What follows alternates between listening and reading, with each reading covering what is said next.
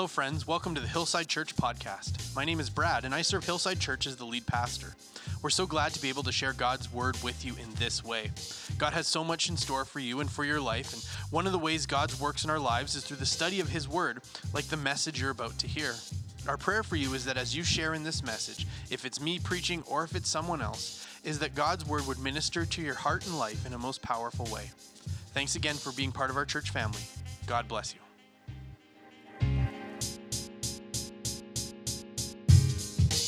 But before we before we get into the baptisms, before we move forward in that part of our time together, I just want to talk to you a little bit about baptism. Um, if you're new to church or, or perhaps you, you're new to this idea of baptism, I just want to talk for just a moment about what baptism means. And if you wanted to, to be a part of where we're going to read from in Scripture, um, we're going to read primarily from Joshua chapter 4. And so if you want to want to see see uh, read along with us, that's that's where we'll read along with. The, this week is, is baptism Sunday, and, and like I said, and I want to talk to you about why, why we do this. Why, why do we pause our services and, and do something totally different? Why do we rent a hot tub? To, to do this. Like, like, we don't own the hot tub, we're renting a Why do we invest in, in that? Why, why do I come to church in shorts when it's a blizzard outside? Why, why do we do all of this stuff? Why, why is it that important that, hey, let's do, pause everything we're doing, pay a bunch of money to rent a hot tub, come to church in shorts in a blizzard? Why, why does all of this matter? Why do, go, why do we go through all of this trouble? And so I want to talk about why we get baptized and then talk about what that baptism means. And so, so to help us understand a little bit of a picture um, on why we do this, you can turn to Joshua chapter 4. What it says there is this. When the 12, or, oh, I missed the, or when the whole nation had finished crossing the Jordan, the Lord said to Joshua, Choose 12 men from among the people, one from each tribe and tell them to take up 12 stones from the middle of the Jordan, from right where the priests are standing, and carry them over with you and put them down at the place where you stay tonight. Now we're going to jump down to verse 8, verses 4 through 7, or we just read God telling Joshua, verses 4 through 7, or then Joshua going and telling the people. So we don't need to reread all of those same instructions. We'll jump down to verse 8. So the Israelites did as Joshua had commanded them and they took 12 stones from the middle of the Jordan. According to the number of the, tr- the, tribes of the Israelites, the Lord had told Joshua, and they carried them over with them to their camp where they put them down. Joshua set up 12 stones that had been in the middle of the Jordan at the spot where the priests who carried the Ark of the Covenant stood. And they are there to this day. So, what does this have to do with baptism? I mean, I guess there's water in the story. Um, and they, they pulled something out of the water. It wasn't people, but it was stones. That's kind of like baptism. Well, to help us see what it means, I, I want to give you just a little bit of context of what we just read. Um, the Israelites, this is an Old Testament story, and the Israelites had just come out of captivity in Egypt. They had been slaves in Egypt for 400 years. And then that's where the, the story of Moses comes in as he leads the people out of Israel and into the promised land.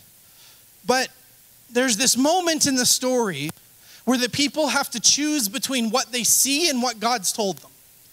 And, and what they see is there's giants in the land. The land that God has called them to take it doesn't look like they can take it, but God has told them, you can take this land. And so they're put in this position where they have to choose between what their eyes see and what God tells them. And they choose what their eyes see. They say, I know God told me this, but, but I, I, I just can't see it. I don't believe it. And so, as, as a punishment for their lack of faith, they're, they're not allowed to enter the promised land for 400 years, or sorry, for 40 years. And so they have to wait for 40 years. And then Joshua rises up and he's the next leader after Moses, and he's the one who brings the people into the promised land. And so, as we read about them crossing the Jordan River, this is the story of them entering into the land that they didn't believe they could enter into. That, that they could, they, God can't do that. And now we're reading the account of God doing that very thing. And so when, when, when, when God says, take 12 stones up out of the river and, and set them up, it's to act as a reminder hey, remember the thing that, that God, uh, that you said I couldn't do. Set up a reminder to remind yourselves that I did that. And so God commanded them to make a monument, make a moment, make a symbol, make a picture of God's faithfulness in their lives. And, and that's what we're doing today. That, that's what we're doing when we're baptized. We are creating a moment, creating a marker, a reminder in the lives of those people who are getting baptized of what God has done in their lives. That, that they will be able to remember this moment. They may, they may remember the moment when they accepted Jesus, and then this can serve as a reminder again of right. Remember what God does. And as they go through life and they go through really hard moments and difficult moments, and they think, Does God still love me? Or they question, Am I really a child of God? They can have this moment to remember this moment in their life where they, right, I was baptized. That was a picture of God's love for me. That was a picture of God's faithfulness to me.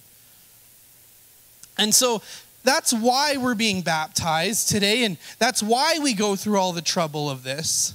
But I also want to talk about what it means for us to be baptized. Now, with this being a family service, want to have a little moment here for some of the kids. And so, so we're going to watch a quick little video on the screen, and they'll explain to, to all of us what baptism is. What exactly is baptism? Well, first let's talk about what baptism is not. Baptism isn't the same thing as being born again.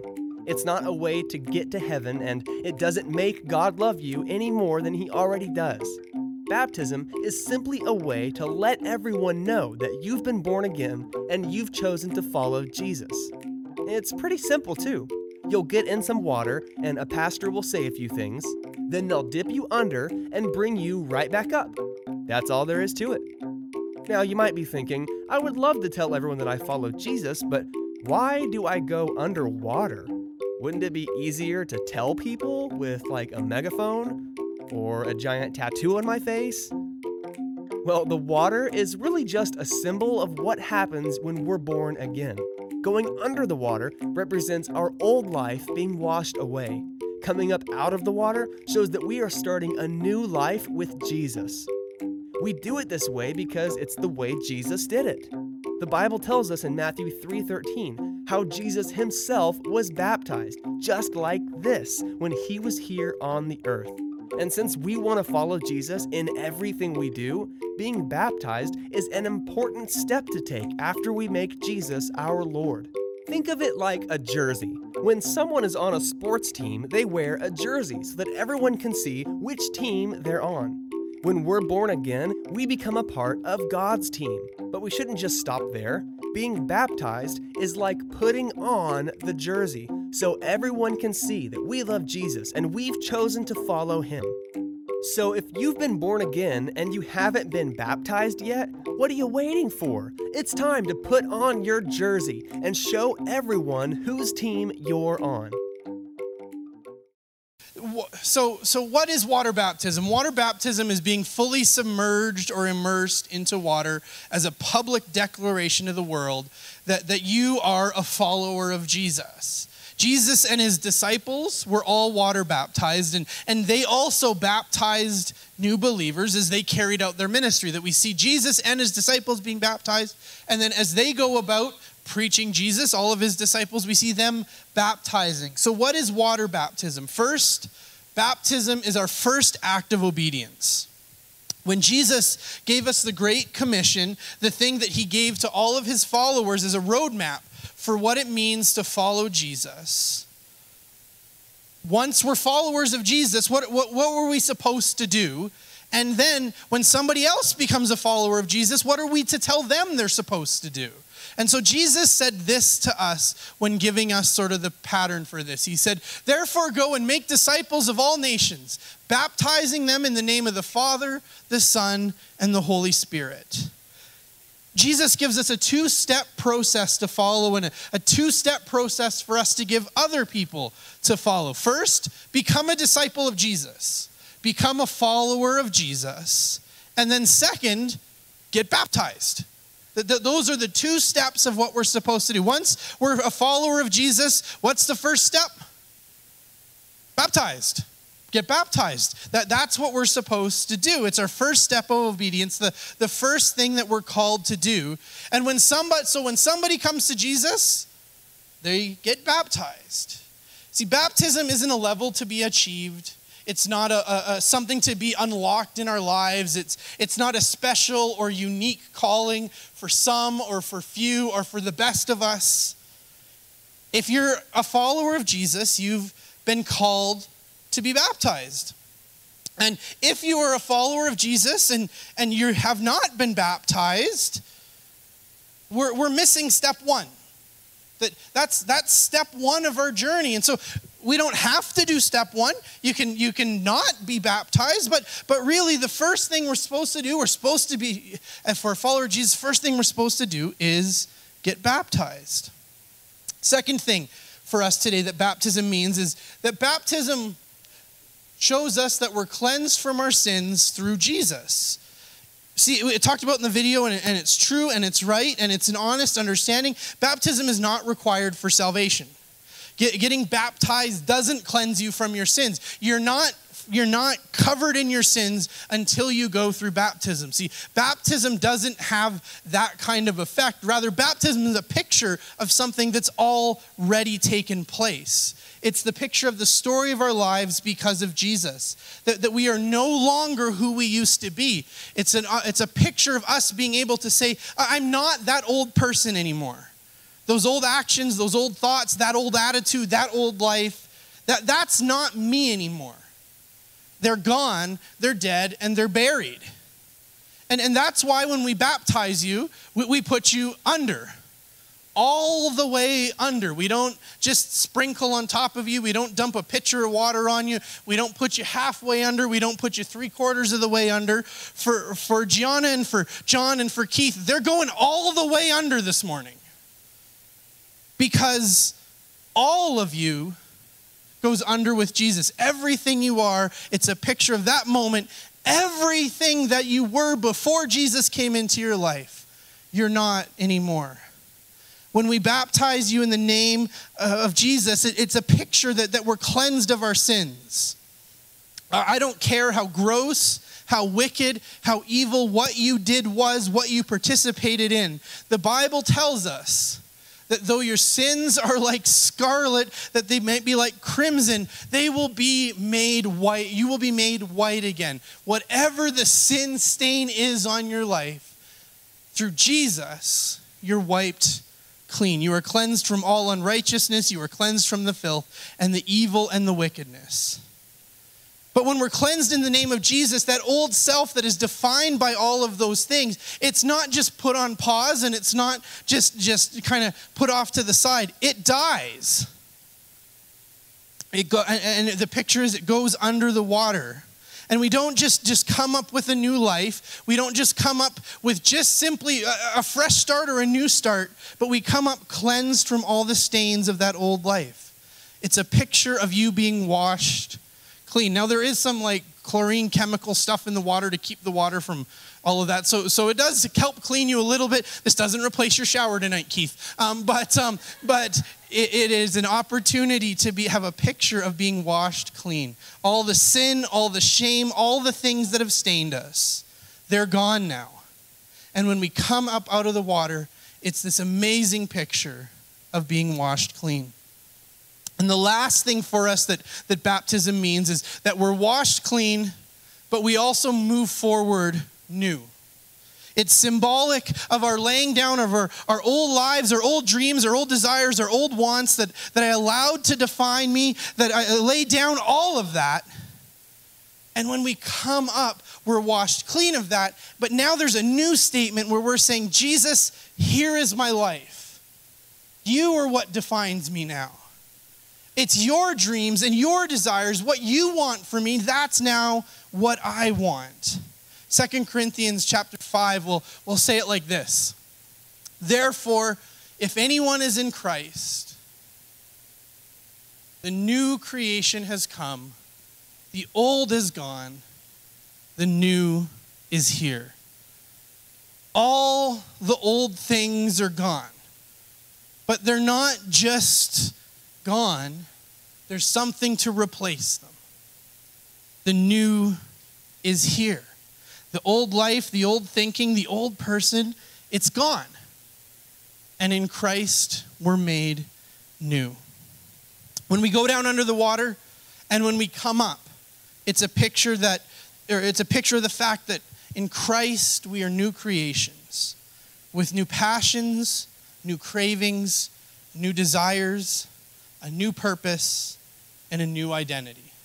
And so, as we talked about there being this marker for these folks who are being baptized, and if you've been baptized, you have this marker as well. These are the things that we can remind them of.